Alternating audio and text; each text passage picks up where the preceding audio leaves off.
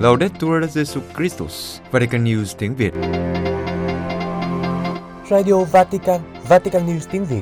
Chương trình phát thanh hàng ngày về các hoạt động của Đức Thánh Cha, tin tức của Tòa Thánh và Giáo hội Hoàng Vũ được phát 7 ngày trên tuần từ Vatican và Roma. Mời quý vị nghe chương trình phát thanh hôm nay, Chủ nhật ngày 23 tháng 4, gồm có Trước hết là bản tin Tiếp đến là lá thư Vatican. và cuối cùng là một bước từng bước truyện công giáo. Bây giờ kính mời quý vị cùng Quế Phương và anh Huy theo dõi tin tức.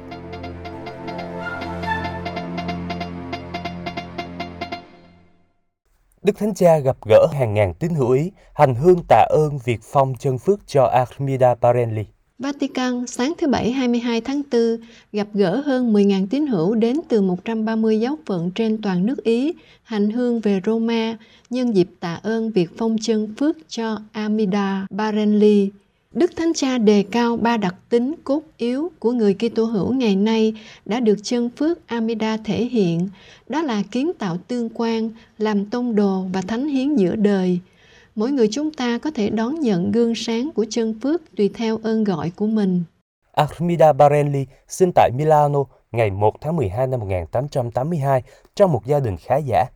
Trong thời gian học tại một trường do các nữ tu dòng thánh giá phụ trách, chị có cơ hội đào sâu đời sống thiêng liêng của mình và chọn cống hiến hết mình cho các công việc xã hội, từ bỏ việc gây dựng một gia đình của riêng mình. Năm 1913, Armida đã hoàn toàn dâng mình cho Chúa để làm việc tông đồ nhưng vẫn sống giữa đời. Tháng 2 năm 1917, Armida đã thành lập Hội Thánh nữ Công giáo Milano và năm 1918 chị trở thành chủ tịch của hội với nhiệm vụ truyền bá phong trào trong tất cả các giáo phận của Ý. Năm 1919, chị cùng với cha Agostino Gemelli đã thành lập tu hội đời Vương quyền Chúa Kitô theo tinh thần dòng Francisco. Ngày nay tu hội có khoảng 2.400 người nữ thánh hiến. Năm 1921, Armida đã cùng cha Gemelli thành lập một đại học cho tín hữu công giáo Ý, Đại học Công giáo Thánh Tâm. Năm 1947, chị được Đức Pio XII bổ nhiệm làm phó chủ tịch phong trào công giáo tiến hành. Kể từ năm 1949, trong thời gian dài bệnh tật, chị đã sống trong tinh thần sám hối, cầu nguyện và dân hiến, đặc biệt cho việc xây dựng khoa y và bệnh viện đa khoa Gemelli ở Roma. Chị Armida qua đời tại Marcio ngày 15 tháng 8 năm 1952. Vào ngày 17 tháng 7 năm 1970, Tổng giáo phận Milano đã mở tiến trình cấp giáo phận để phong chân phước cho chị Armida. Vào ngày 1 tháng 6 năm 2007, chị đã được Đức Biển Đức 16 tuyên bố là đấng đáng kính. Vào ngày 20 tháng 2 năm 2021, Đức Thánh Cha Francisco đã công nhận một phép lạ xảy ra nhờ lời chuyển cầu của chị và lễ phong chân phước cho chị đã được cử hành tại nhà thờ chính tòa Milano vào ngày 30 tháng 4 năm 2022. Như thế, chân phước Armida là đồng sáng lập Đại học Công giáo Thánh Tâm, giám đốc tổ chức Công giáo tiến hành của Ý, đồng sáng lập tu hội truyền giáo Vương quyền Chúa Kitô. Tham dự cuộc gặp gỡ tại quảng trường Thánh Phêrô có hàng chục thành viên của ba tổ chức có liên hệ với chân phước Armida đến từ 130 giáo phận của Ý và 120 linh mục sẽ tham gia sáng kiến được tổ chức bởi ba tổ chức trên nhưng một năm sau lễ phong chân phước vào ngày 30 tháng 4 năm 2022 tại nhà thờ chính tòa Milano. Trong bài nói chuyện, Đức Thánh Cha lần lượt ngỏ lời với các thành viên của ba tổ chức nói trên. Trước hết, ngỏ lời với các thành viên của Đại học Công giáo Thánh Tâm mà chân phước Amida đồn sáng lập. Đức Thánh Cha nhấn mạnh đặc tính kiến tạo của chân phước, nhờ tạo ra một mạng lưới các tương quan đi khắp nước Ý và giữ liên lạc với mọi người. Nói đến vai trò lãnh đạo của phụ nữ trong các lĩnh vực xã hội và giáo hội, trong đó chân phước Amida là người tiên phong tuyệt vời. Đức Thánh Cha nói chúng ta cần một mô hình tích hợp, kết hợp năng lực và hiệu suất với sự quan tâm đến các mối quan hệ, lắng nghe, khả năng hòa giải, kết nối và phát triển các mối quan hệ. Ngài nói rằng ngày nay chúng ta cũng cần những phụ nữ được hướng dẫn bởi đức tin, có khả năng để lại dấu ấn của họ trong đời sống tinh thần, giáo dục và đào tạo nghề nghiệp. Nói với các thành viên phong trào công giáo tiến hành, Đức Thánh Cha nhấn mạnh đặc điểm tôn đồ của chân phước. Đức Thánh Cha nói rằng cuộc đời của Amida Barenli cho phép chúng ta chiêm ngắm cách Chúa hoàn thành những điều vĩ đại khi con người sẵn sàng và vâng theo ý muốn của người, dấn thân với sự khiêm nhường, sáng tạo và sự tháo vát. Lời mời gọi của chân phước ngày nay vẫn còn vang vọng là đừng hài lòng với việc sống một cách dễ dãi, dàn xếp giữa thỏa hiệp và sự đầu hàng. Đức Thánh Cha giải thích thêm, làm tôn đồ có nghĩa là những giáo dân nam nữ say mê tin mừng và sự sống. Quan tâm đến đời sống tốt đẹp của mọi người và xây dựng những con đường huynh đệ để mang lại sự sống cho một xã hội công bằng hơn, bao gồm hơn, hỗ trợ hơn. Ngài mời gọi, chúng ta hãy đón nhận lời khuyên của chân phước amida, người chị cả. Hãy yêu yêu yêu yêu không giới hạn, được tái sinh bởi tình yêu của thiên chúa tình yêu biến đổi cuộc sống của con người một cách cụ thể và đáng tin cậy đồng thời kích hoạt các tiến trình và cách thức đổi mới xã hội thông qua con người Cuối cùng, ngỏ lời với tu hội truyền giáo vương quyền Chúa Kitô, một tu hội đời dành cho nữ giới. Đức Thánh Cha nói rằng, theo gương chân phước Amida, người đã có thể đọc được những dấu hiệu của thời đại mình và những nhu cầu cấp thiết nhất Chúng ta hãy nghĩ đến nhu cầu canh tân việc chăm sóc đời sống tâm linh. Chúng ta hãy nghĩ đến việc huấn luyện và lời mời gọi dấn thân cho các thiếu nữ. Chúng ta hãy nghĩ đến thách đố giáo dục và giấc mơ về một trường đại học công giáo ở Ý. Chúng ta hãy nghĩ đến niềm đam mê thế giới, bắt đầu về sự chắc chắn về tính phổ quát của sứ điệp Chúa Kitô. Vào ngày 6 tháng 5, đội cận vệ Thụy Sĩ của Đức Giáo Hoàng sẽ có thêm 23 tân binh. Vatican ngày 6 tháng 5 tới đây, trong nghi thức tuyên thệ diễn ra tại sân Damaso ở Dinh Tôn Tòa trong nội thành Vatican, sẽ có 23 tân binh chính thức gia nhập đội vệ binh Thụy Sĩ, đội cận vệ của Đức Giáo Hoàng. Mỗi năm, vào ngày 6 tháng 5, ngày tưởng nhớ cuộc cướp phá thành Roma và sự hy sinh của 147 vệ binh Thụy Sĩ, các tân binh sẽ tuyên thệ để bảo vệ và binh vực giáo hoàng, thậm chí phải mạo hiểm mạng sống của họ. Cách đây hơn 5 thế kỷ, ngày 6 tháng 5 năm 1527, 147 vệ binh Thụy Sĩ đã hy sinh để bảo vệ giáo hoàng Clemente thứ bảy, chống lại đội quân của hoàng đế Charles V. Đó là ngày Roma bị tấn công bởi Landsknechts, những người lính đánh thuê người Đức vào cuối thế kỷ 15, đầu thế kỷ 16. Chỉ có 42 trong số 189 vệ binh Thụy Sĩ phục vụ Đức Giáo Hoàng sống sót sau vụ thảm sát và tìm cách đưa Giáo Hoàng đến nơi an toàn ở lâu đài thiên thần bằng cách đi qua một lối đi bí mật được gọi là Passetto.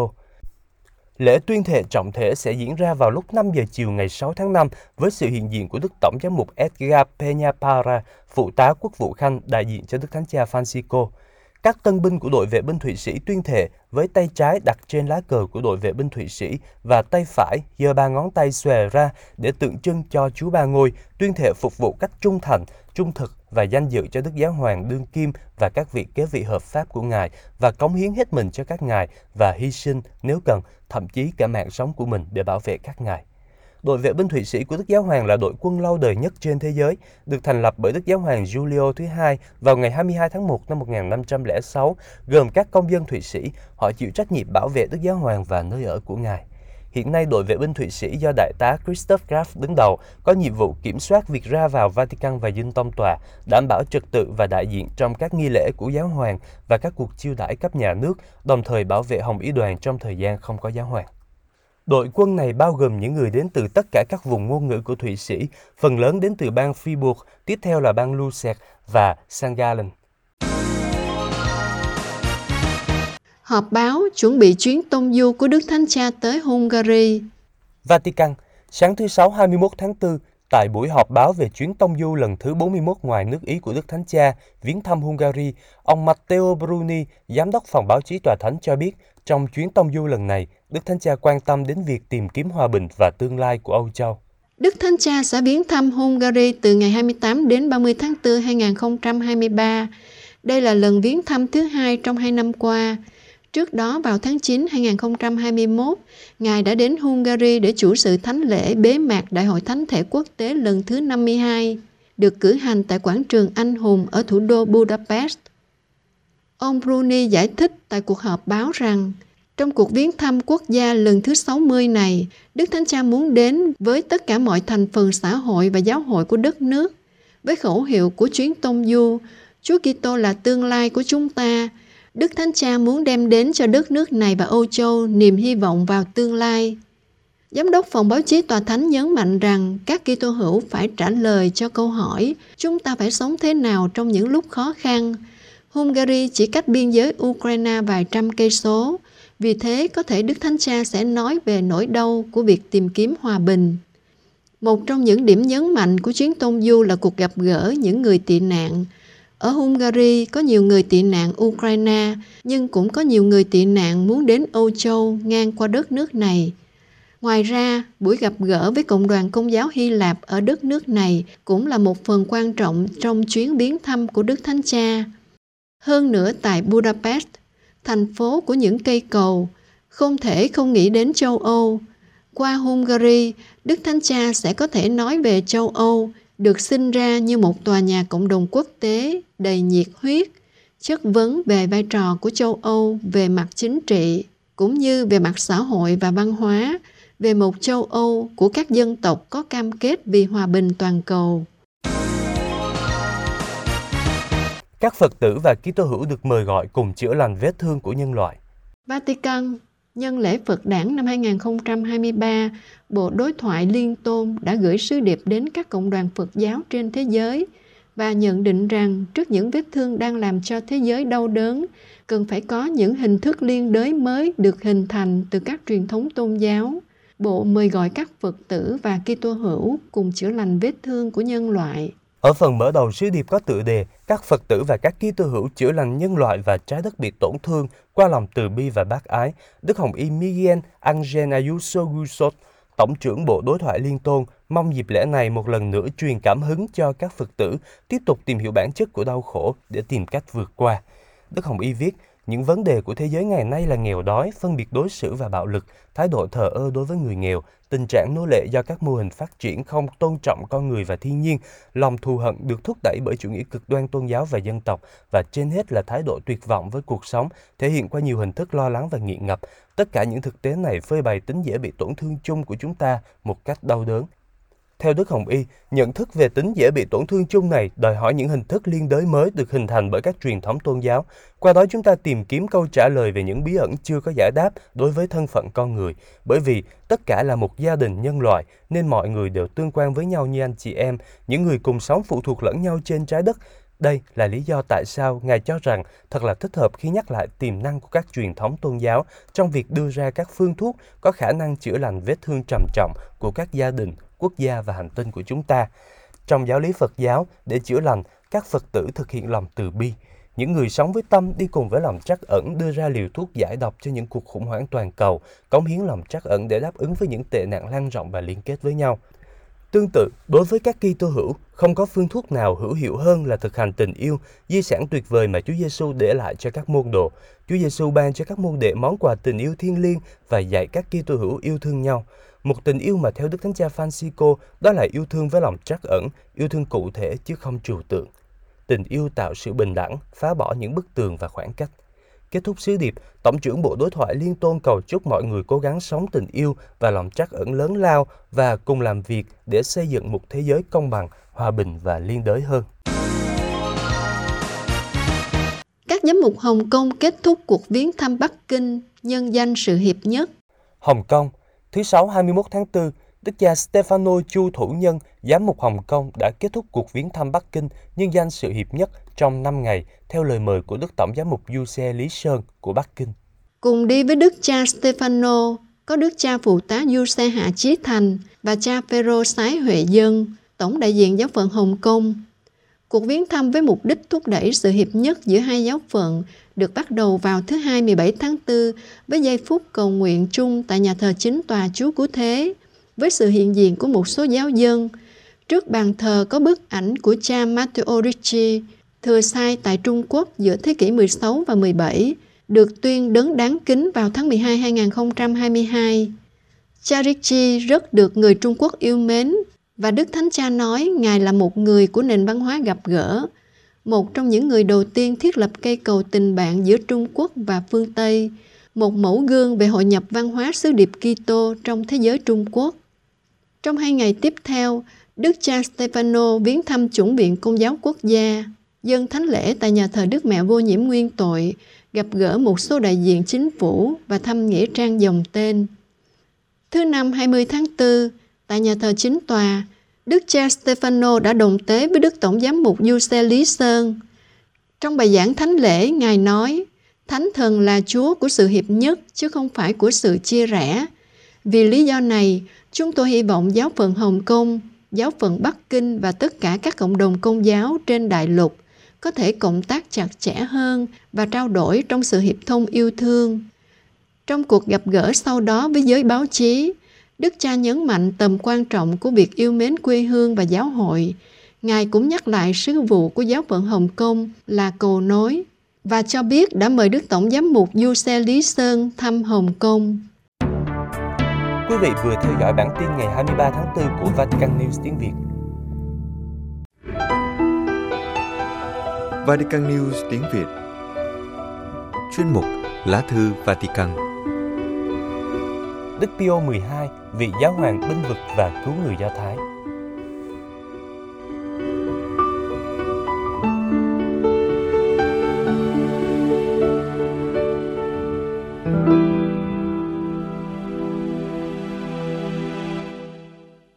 Kính thưa quý vị thính giả, ba năm sau khi các văn khố của Tòa Thánh Triều Đại Đức Giáo Hoàng Pio 12 được mở cho các học giả nghiên cứu, những người muốn tìm được chứng cớ để cáo buộc Ngài đã thất vọng vì không tìm được bằng chứng nào để buộc tội Ngài. Trái lại, nhiều học giả khác càng có thêm những bằng chứng cho thấy Đức Pio 12 là vị giáo hoàng bên vực và cứu người Do Thái. Đó cũng là tựa đề cuốn sách mới xuất bản của Đức ông Vicente Carcen Ortiz, một sử gia nổi tiếng người Tây Ban Nha, chuyên nghiên cứu về Đức Pio 12. Tác phẩm này là kết quả nghiên cứu của Ngài về các tài liệu trong văn khố của Vụ Quốc vụ Khanh Tòa Thánh và Bộ Ngoại giao Tòa Thánh. Cũng có những tài liệu riêng về bản thân và gia đình Đức Pio 12 chưa thể nghiên cứu, được gọi là các tài liệu của Đức Pio 12 vì đang được tiến sĩ Giovanni Coco sắp xếp lại. Cách đây 3 năm, sau những năm tháng dài chờ đợi, từ ngày 2 tháng 3 năm 2020, nhiều sử gia quốc tế đã được đáp ứng nguyện vọng là có thể tìm hiểu tường tận đâu là những hoạt động của Tòa Thánh, đặc biệt của Đức Giáo Hoàng Pio XII trong thời Thế chiến thứ hai với cuộc diệt chủng Do Thái do Đức Quốc xã. Từ lâu các học giả, nhất là những người Do Thái, vẫn yêu cầu Tòa Thánh mở văn khố theo chiều hướng trên đây – Họ đặc biệt quan tâm đến vai trò của Đức Giáo Hoàng Pio XII từ các năm 1939 đến 1945 trong cuộc bắt hại của Đức Quốc xã đối với người Do Thái. Quan tâm này càng lớn mạnh sau vụ một vở kịch tựa đề De Tractor" vị đại diện, được sáng tác và phổ biến ở Đức với mục đích tránh cho dân tộc Đức tội diệt chủng Do Thái và đổ tội cho Đức Giáo Hoàng Pio XII gán cho Ngài trách nhiệm chính về tội ác này – và từ đó một huyền thoại đen về Đức Pio 12 lan truyền, mặc dù sau Thế chiến, chính phủ Israel trong đó có bà Thủ tướng Golda Meir đã cảm ơn Đức Hoàng Pio 12 vì thái độ khôn ngoan của Ngài, không công khai phê bình và chống đối Hitler để khỏi làm cho tình trạng bất hại Do Thái trở nên trầm trọng hơn. Hồi tháng 2 năm ngoái, tiến sĩ sư học Michael Feckham, văn khố trưởng của Quốc hội Liên bang Đức, xác quyết rằng Đức Giáo Hoàng Pio XII đã cứu thoát ít nhất 15.000 người Do Thái khỏi cuộc tàn sát của Đức Quốc xã.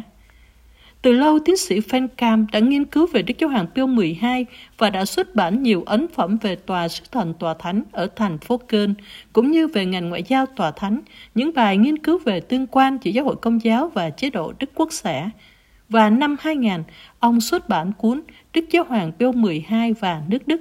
Trong đó, ông trình bày sâu rộng hơn những nghiên cứu về Đức Giáo Hoàng trong thời dịch chủng Do Thái và cũng để trả lời cho cuốn sách của John Cornwell, một ký giả người Anh về Đức Pio 12 mang tựa đề Vị Giáo Hoàng giữ im lặng. Đức ông Carsten Orti năm nay 83 tuổi, là một linh mục thuộc Tổng giáo phận Valencia bên Tây Ban Nha, là tiến sĩ giáo sử và giáo luật và từng là quản thủ thư viện của tối cao pháp viện của Tòa Thánh.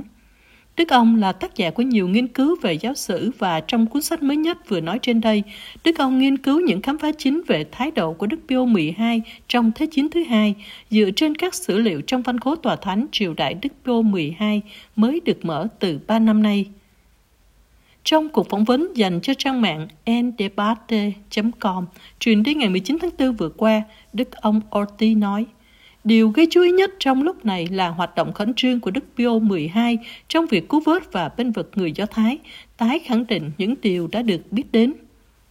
Đáp lại câu hỏi, những điều mới mẻ ấy có một tính chất quyết định để phục hồi một lần cho tất cả thanh danh của Đức Pio 12 hay không?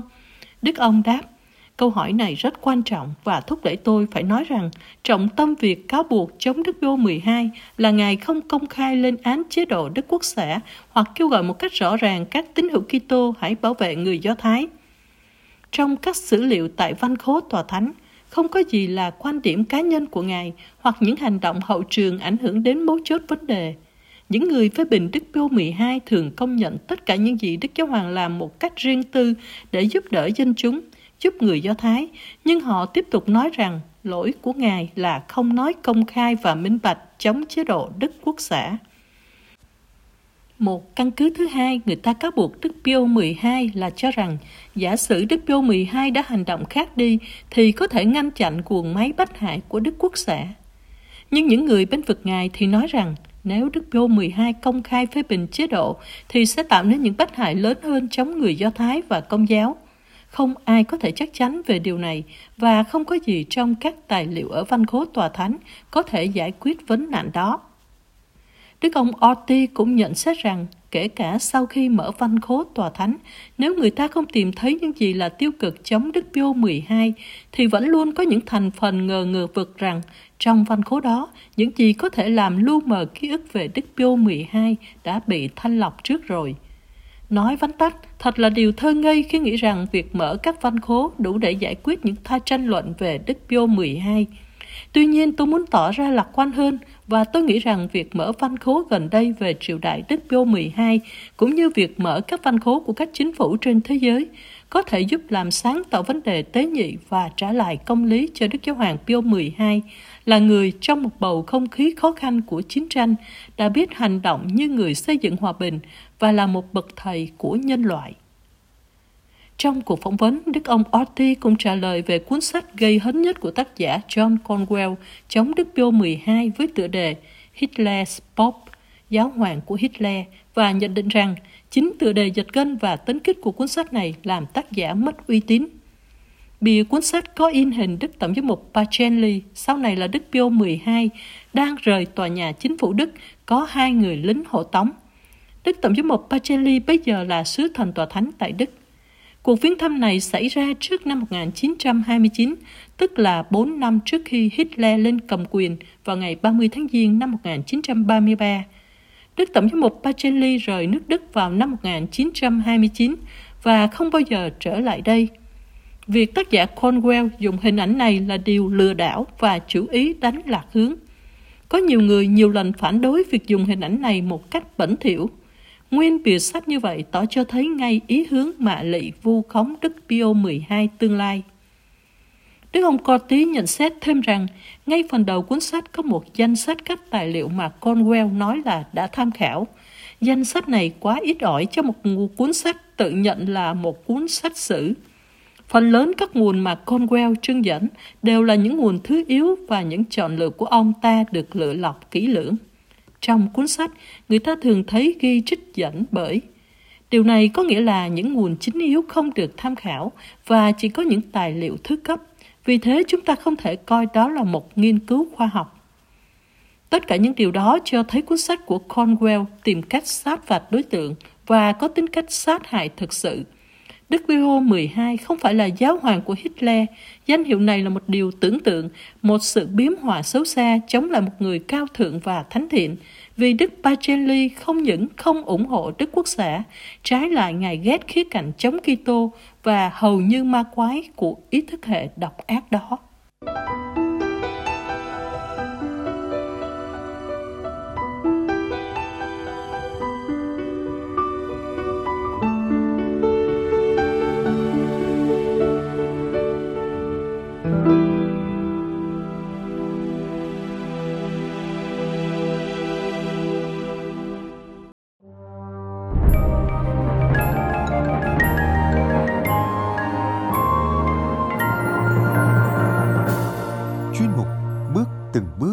chuyện ngắn nhà đạo của Vatican News tiếng Việt.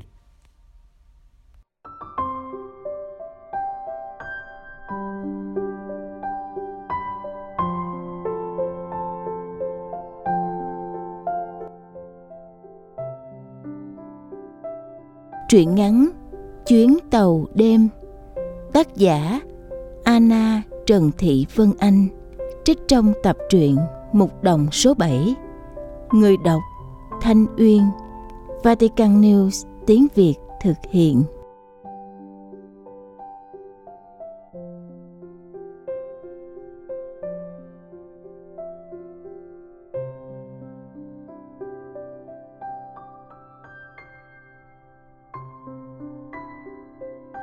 Trên con đường của những nẻo đường đi, luôn cần lắm thay sự giúp đỡ của những người đồng hành khi những chùm phượng vĩ đỏ rực trời, những tiếng ve kêu râm ran, những giọt mồ hôi lăn dài với tiết trời rực nóng, là lúc tôi bước vào kỳ nghỉ hè đầy hào hứng.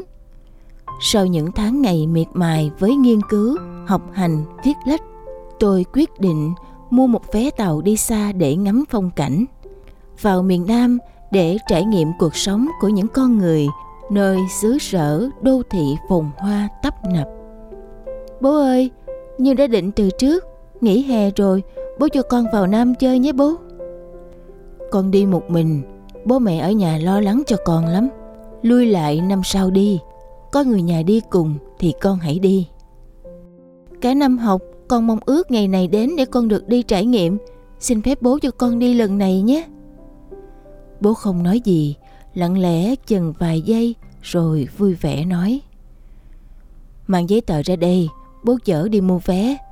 Con muốn đi máy bay hay đi tàu?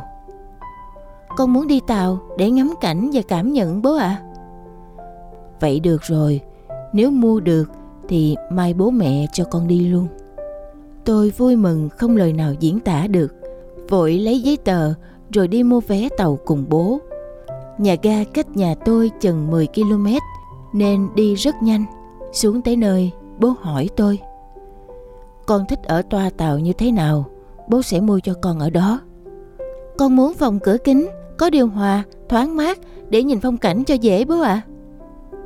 hỏi xong, bố để tôi ngồi một mình tại phòng chờ, rồi tiến nhanh tới quầy bán vé. Bố tôi chào nhân viên bán hàng và hỏi thân tình. Cô còn vé tàu trong phòng điều hòa ngày mai vào sài gòn không? Bán cho tôi một vé. Dạ chú, vé vẫn còn, nhưng phòng đó thì hết rồi chú ạ. À. giọng cô nhân viên ân cần, ấm áp. Từ xa, tôi cũng cảm nhận được lòng thấy vui vẻ lạ thường. Mong cho những ước nguyện của một kỳ hè đầy ý nghĩa sẽ không gặp trở ngại gì. Bỗng bố chậm rãi bước ra, nhìn tôi với vẻ tiếc và lo lắng cho tôi. Hết vé phòng điều hòa rồi con à. Còn vé không số ngày mai sẽ khởi hành lúc 5 giờ sáng. Con có đi không? Có bố ạ. À, con đã dự định thì con phải đi cho dù không khí ăn uống ra sao. Bố đừng lo con làm được. Tôi vui lắm. Nguyện ước của mình được đáp lại dù phải chấp nhận ngồi trên tàu ở những chỗ như thế tiếng chuông nhà thờ sáng ngân gian. Tôi mau lẹ đi lễ và cầu nguyện cho chuyến đi mùa hè đầy bình an và tràn ngập ý nghĩa của người thiếu nữ xa gia đình.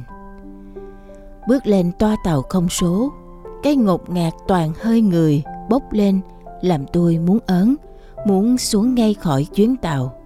Tôi để hành lý lại cho một người trong rồi mau chóng ra khoang nối tàu để hóng gió thoát khỏi cái bẩn thỉu của toa tàu không số. Phong cảnh mới đẹp làm sao? Thiên nhiên, vũ trụ thật kỳ diệu. Tôi không biết phải dùng ngôn từ mỹ lệ nào để diễn tả được cái đẹp mà tôi cảm nhận qua những dãy núi, qua những con sông. Mãi tới khi gió lạnh thổi mạnh, tôi mới chịu vào lại trong toa. Mọi người đã nằm la liệt ngủ chỗ tôi để hành lý quá nhỏ, nên chỉ có thể ngồi. Phía bên cạnh là hai cho con ăn mặc rách rưới, bẩn thỉu, nhem nhuốc, nhơ nhớp, vừa nhìn đã biết là ăn mày. Đứa nhỏ chừng khoảng 10 tuổi bị mù, dáng vẻ gầy gò, ốm yếu, nhưng có nụ cười rất dễ mến, nằm gọn trong lòng ông bố. Họ nói với nhau gì đó rồi cười gian có mùi lạ từ chỗ hai cho con họ bốc lên làm tôi nín thở. Tôi thầm than trách. Đã mua vé chậm, còn không điều hòa. Ngồi đây lại gặp hai cho con ăn mày. Sao Chúa lại để cho con như vậy? Nhưng khi đó không còn không gian nào khác nữa. Chỉ có thể dựa gần vào họ mà ngồi. Thật chẳng vừa ý chút nào. Tôi cảm thấy vô cùng khó chịu, cố không chạm vào họ để khỏi bị dính bẩn tìm cái điều gì đó để làm và xóa đi hình ảnh của hai cha con họ trong đầu. Nhưng không được, vì họ đang hiện diện trước mặt tôi. Ông bố đó bắt chuyện với tôi, cử chỉ thân thiện, đáng thương. Cháu đi chơi có một mình à? Tôi lơ đi, cố ý không nghe thấy ông nói gì. Nhưng càng làm vậy, tôi thấy tim mình nhói đau gắn đáp lại ông ta một lời. Cháu đi một mình. Vậy à cháu, cháu đi tới đâu? Chúng ta cùng đi trên chuyến tàu rồi, rất vui được biết cháu. Tôi không một lời đáp lại ông. ấy vậy, hoàng hôn đã buông xuống từ khi nào? Tôi cảm thấy mình buồn ngủ, ngồi lẩm nhẩm dài kinh và chìm vào giấc ngủ lúc nào không biết. Một lúc sau, tiếng còi tàu gian lên làm tôi tỉnh giấc. Không thể nào ngủ được với tư thế ngồi như thế này nhìn sang bên, tôi vẫn thấy bố con họ thức mắt đánh tầm nhìn vào quang cảnh chiều xuống trên đường đi. Đứa bé thiếp đi trên lòng ông lúc nào không hay. Ông mở hành lý của mình ra, đó là toàn bộ gia tài của ông ta, dùng những giấy báo cũ để làm gối kê cho con ngủ, rồi ra hiệu nhẹ nhàng, thân thiết cho tôi nằm xuống. Tôi nhìn đứa bé bẩn đó, do dự không biết có nên nằm xuống không đòi hỏi của cơ thể bao giờ cũng mãnh liệt hơn tất cả. Nhưng tôi vẫn tỏ ra tự cao tự đại, gắn nằm xa đứa trẻ đó, không chạm phải người nó, để người tôi khỏi bị dơ, rồi tôi chìm vào giấc ngủ. Nửa đêm, trời càng lạnh hơn. Tôi chủ quan không mang thứ gì theo để đắp. Bỗng cảm giác có ai đó chạm vào người. Mở ti hí mắt, tôi nhìn thấy người bố, bế đứa trẻ sát lại gần phía tôi. Tôi câu mày khó chịu, cố nhường chỗ cho ông ta ngủ. Nhưng không ngờ ông ta không nằm xuống, mà lấy từ trong gia tài của ông ta ra một cái chăn bẩn nhưng rất ấm, để lên người đứa bé và người tôi. Chăn không to, nên ông đã đắp cho tôi trước.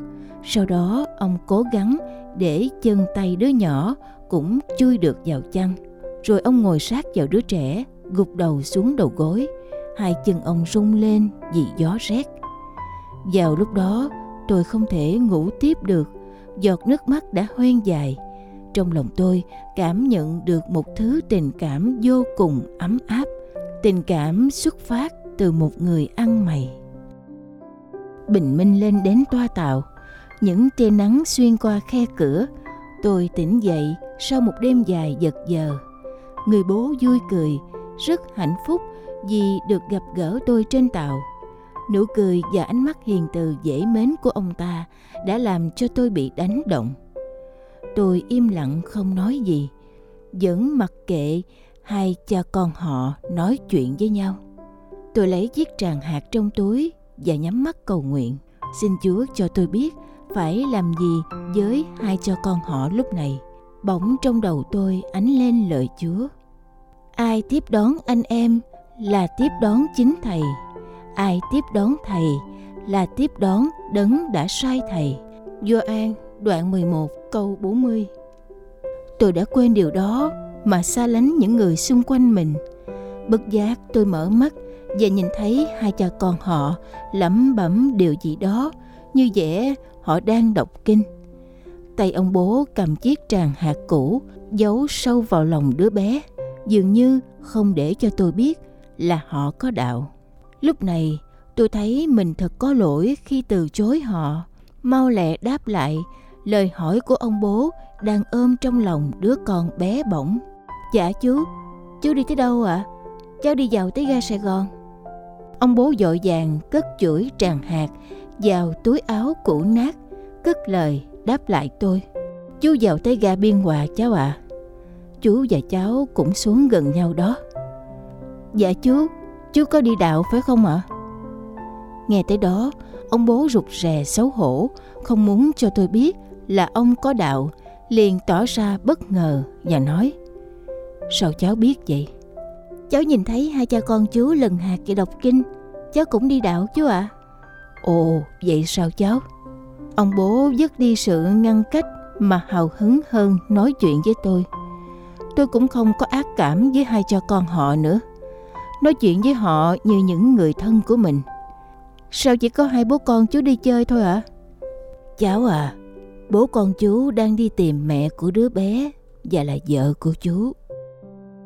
Ông nói với giọng ngượng ngùng, có chút gì đó sầu buồn hiện rõ trên khuôn mặt đáng thương. Ông đã không còn tỏ ra cách ngăn mà chia sẻ với tôi một cách chân thành. Cô đó không có đạo cháu ạ. À. Hoàn thành phép tắc trong đạo xong rồi cưới chú, được một thời gian sinh được bé này, chú chỉ vào đứa bé mù. Rồi bé bị như thế, gia đình chú cũng nghèo. Chú phải nuôi bé từ lúc còn nhỏ mấy tháng tuổi, nên bé gầy gò như vậy. Cô đó bỏ gia đình đi, chú đã đi tìm khắp nơi bao nhiêu năm mà không thấy, nhưng vẫn cố gắng vì lẽ đạo cháu à. Vậy hả chú? Tôi thấy thương cho số phận đáng thương của gia đình họ. Tôi bế đứa bé bẩn vào lòng, đưa tay vuốt từ má xuống, lòng bàn tay, rồi bỗng có gì đó ương ướt. Nước mắt bé tràn ra. Tay nắm chặt chuỗi tràn hạt, dẫu chẳng biết hình dạng chiếc chuỗi hạt như thế nào. Đứa bé đần sờ hỏi tôi. Chị ơi, chị có ghét em không? Ồ, không em à, chị rất quý em. Sau hôm chị lên tàu, Bố em hỏi chị không trả lời Có phải gì nhìn bố em rách rưới lắm không ạ? À?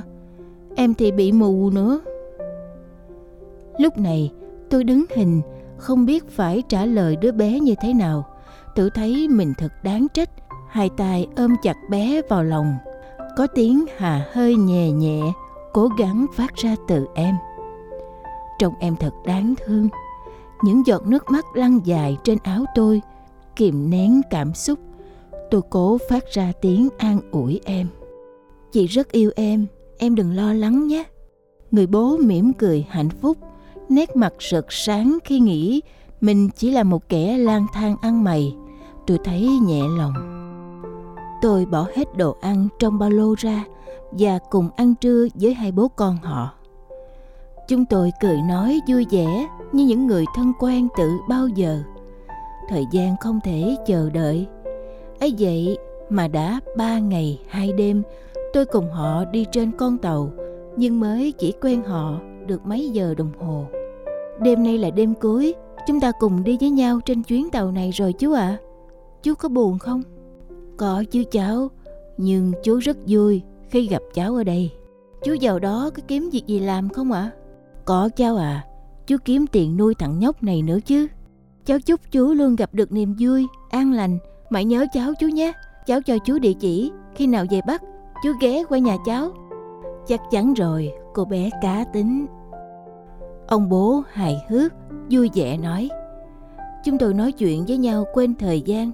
Ông bố vẫn nhớ tới giờ đọc kinh và cầu nguyện, liền lấy trong túi áo ra chiếc tràng hạt củ sờn và bắt đầu. Cháu đọc kinh cùng bố con chú nhé. Dạ chú. Lạy cha chúng con ở trên trời, chúng con nguyện danh cha cả sáng, nước cha trị đến, ý cha thể hiện dưới đất cũng như trên trời. Xin cha cho chúng con hôm nay lương thực hàng ngày và tha nợ chúng con, như chúng con cũng tha kẻ có nợ chúng con. Xin chớ để chúng con sai trước cám dỗ nhưng cứu chúng con cho khỏi sự dữ amen những câu kinh cùng ông bố ăn mày cất lên chậm rãi, trầm bổng, không gian trở nên thánh thiên hơn bao giờ hết khi đứa trẻ mù cùng tôi thưa lại, giọng em ấm áp, đơn sơ.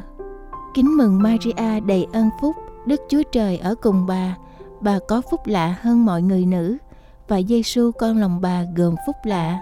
Thánh Maria Đức Mẹ Chúa Trời cầu cho chúng con là kẻ có tội, khi nay và trong giờ lâm tử. Amen.